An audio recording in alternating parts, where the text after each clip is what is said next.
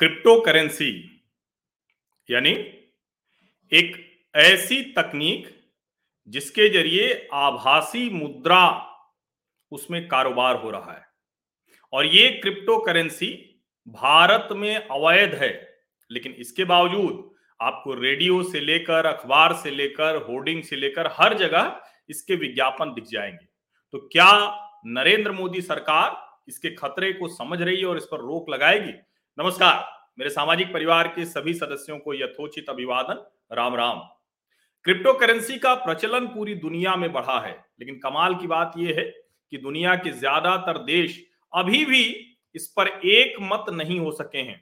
और उसकी सबसे बड़ी वजह यही है कि क्रिप्टो करेंसी को लेकर न तो कोई कानून है, न ही कोई बैंक है। ये कहें कि दुनिया के उन देशों के लिए खतरा हो सकता है जहाँ इस तरह का एक वलनरेबल मार्केट है, जिसको हम कहते हैं ना जो, जब हम कहते हैं कि एस्पिरेंट इंडिया है तो वो एस्पिरेंट इंडिया के कई जो खतरे हैं, उसमें से एक खतरा क्रिप्टो करेंसी हो सकता है। और इसीलिए ये सवाल खड़ा हो रहा है कि क्या प्रधानमंत्री नरेंद्र मोदी ने जो कल एक बैठक ली है क्रिप्टो करेंसी पर तो क्या उसके बाद ये जो बाज़ार है क्रिप्टो करेंसी का, इसको नियमन किया जाएगा, इसका क्या? क्योंकि सबसे बड़ा जो खतरा है, वो हवाला और आतंकवाद को फंडिंग यानी money laundering and terror financing ये एक बहुत बड़ा खतरा है। और प्रधानमंत्री नरेंद्र मोदी ने भी कहा, जो सूत्रों के हवाले से जो खबर आई है, और चूँकि उस बैठक से सूत्रों के हवाले से ही खबर आ रही है, कि इसकी वजह से जो नौजवान है, वो भटक रहा है, वो उस चक्कर में फंस रहा है। और मैं अभी लगातार पिछले एक सप्ताह से मेरे मन में ये बार बार आ रहा था कि आखिर ये कैसे हो सकता है कि ये बहुत तेज रफ्तार में बता देते हैं कि देखिए क्रिप्टो करेंसी भारत में लीगल नहीं है, अवैध है, लेकिन फिर भी ये बेच रहे हैं। और जो सबसे बड़ी बात है कि हम जैसे लोगों को क्योंकि लोगों को लगता है कि ये जानते हैं, एक कारोबारी चैनल में लंबे समय तक रहे हैं अर्थशास्त्र का थोड़ा बहुत सामान्य ज्ञान है तो लोग पूछते हैं कि इसका क्या भविष्य है।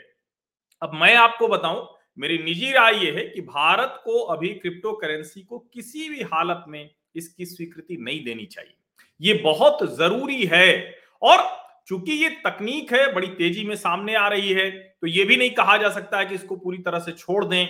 एक ये भी बात हो रही है कि क्या हम प्रोग्रेसिव रहेंगे या फिर हमको इससे माना जाएगा कि आप आगे नहीं जा रहे हैं। कई बार ऐसी तकनीक की चीज़ें आती हैं जो बेहद खतरनाक दिखती हैं, लेकिन इंटरनेट की शुरुआत से लेकर आज तक उसमें बार बार ये कहा जाता है कि ये ठीक है या नहीं है।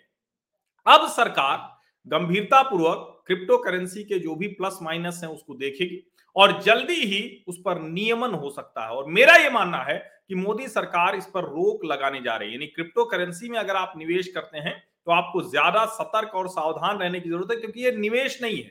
ये पूरी तरह से सट्टा है। शेयर बाज़ार को भले कहें, लेकिन शेयर बाज़ार में कंपनी होती है, उसके निवेशक होते हैं, उसके फंडामेंटल्स होते हैं, उसके टेक्निकल्स होते हैं, उसके इन्वेंट्री होती है, उसके ऑर्डर्स होते हैं, वो फिजिकली होती है। और सबके बाद एक कंपनी कहीं रजिस्टर होती है और उसके ढेर सारे जो कंप्लायंस होते हैं, वो करने होते हैं। यहाँ तो कुछ भी नहीं है। यहाँ तो न तो आरबीआई उसको गवर्न करेगा, न दुनिया का कोई बैंक गवर्न गवर्न करेगा। इसीलिए रिज़र्व बैंक ऑफ़ इंडिया गृह मंत्रालय और वित्त मंत्रालय ये विशेषज्ञों के साथ मिलकर दुनिया भर में जो कुछ चल रहा है, उसको देखते हुए और जो बेस्ट प्रैक्टिसेज हैं, यानी क्या किया जाए कि जिससे हम एक जो प्रोग्रेसिव स्टेप है, उससे पीछे ना हटते हुए देखें। और दूसरा, ये भी ना हो कि जिसको हम कहते हैं ना कि देखिए ये एक आया कि मैंने साठ डॉलर दो क्रिप्टो में इन्वेस्टमेंट करके चार चार सौ डॉलर बनाए हैं। आई एम स्टूडेंट गवर्नमेंट रोक नहीं लगा सकती है। देखिए, मुझे लगता है ना कि ये एक बड़ा खतरनाक होता है। ऐसे में जब लोगों ने निवेश कर दिया है और इसको पहले क्यों नहीं उस तरह से रोका गया? अच्छी बात है सरकार ने ये बहुत क्लियर कट बताया कि ये इलीगल है, अवैध है। लेकिन जो जोखिम लेने वाले लोग होते हैं ना, उनको लगता है कि नहीं नहीं आज नहीं तो कल ये आएगी ही आएगी। और मैं एक बात बता दूँ आपको कि रिज़र्व बैंक ऑफ़ इंडिया बार बार कह रहा है कि ये क्रिप्टो करेंसी भारत के लिए ठीक नहीं है। भारत की माइक्रो इकोनॉमिक और फाइनेंशियल स्टेबिलिटी को खतरा है। यानी टेरर फाइनेंसिंग और जो मनी लॉन्ड्रिंग है वो खतरा तो है ही, लेकिन माइक्रो इकोनॉमिक और फाइनेंशियल स्टेबिलिटी को खतरा है। और इसमें जो सबसे बड़ी बात है कि जो ये कहा जा रहा है कि इतने इन्वेस्टर्स हैं, इतनी ट्रेडिंग करना है, इतनी बड़ी मार्केट वैल्यू है उस सब पर संदेह है, क्योंकि सब कुछ आभासी दुनिया में है तो पता लगाना बिल्कुल मतलब नेक्स्ट इम्पॉसिबल है, कोई उसको नहीं समझ सकता है। और इसीलिए फिर से आरबीआई गवर्नर शक्तिकांता दास ने कहा है कि हमें क्रिप्टो करेंसीज को स्वीकृति नहीं देनी चाहिए।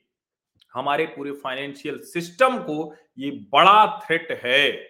इसको आप समझिए। और इसीलिए क्योंकि चूँकि इस पे बहुत से लोग गए हैं, सुप्रीम कोर्ट भी इस पे दखल दे चुका है, इतनी चीज़ें हो चुकी हैं ना कि वो लगता है कि क्या हम मजबूरी में इसको, इसमें शामिल होंगे क्या? और इसीलिए मैं कह रहा हूँ कि मजबूरी का फैसला हमेशा खतरनाक होता है। भारत को अभी किसी भी स्थिति में ये नहीं होना चाहिए कि वो ऐसे एक बाज़ार में जाए जहाँ कुछ भी उसके हाथ में नहीं है, कुछ भी उसके हाथ में नहीं है। इसलिए मुझे लगता है कि भारत सरकार नरेंद्र मोदी की अगुवाई में इस पर रोक लगाएगी या इस पर कुछ कड़े कानून लेकर आएगी। और मेरा यह मानना है कि ये होना ही चाहिए। आप सभी लोगों का बहुत बहुत धन्यवाद इस चर्चा में शामिल होने के लिए। जोखिम लेने वाले तो मेरी बात से मानेंगे नहीं, लेकिन मैं ये कहूँगा कि क्रिप्टो करेंसी में निवेश से अभी किसी को भी बचना चाहिए। जो अपनी गाढ़ी कमाई की पूंजी लगा रहा है, अगर किसी के पास अतिरिक्त है तो वो कुछ भी कर सकता है, उसमें क्या किया जा सकता है। बहुत बहुत धन्यवाद।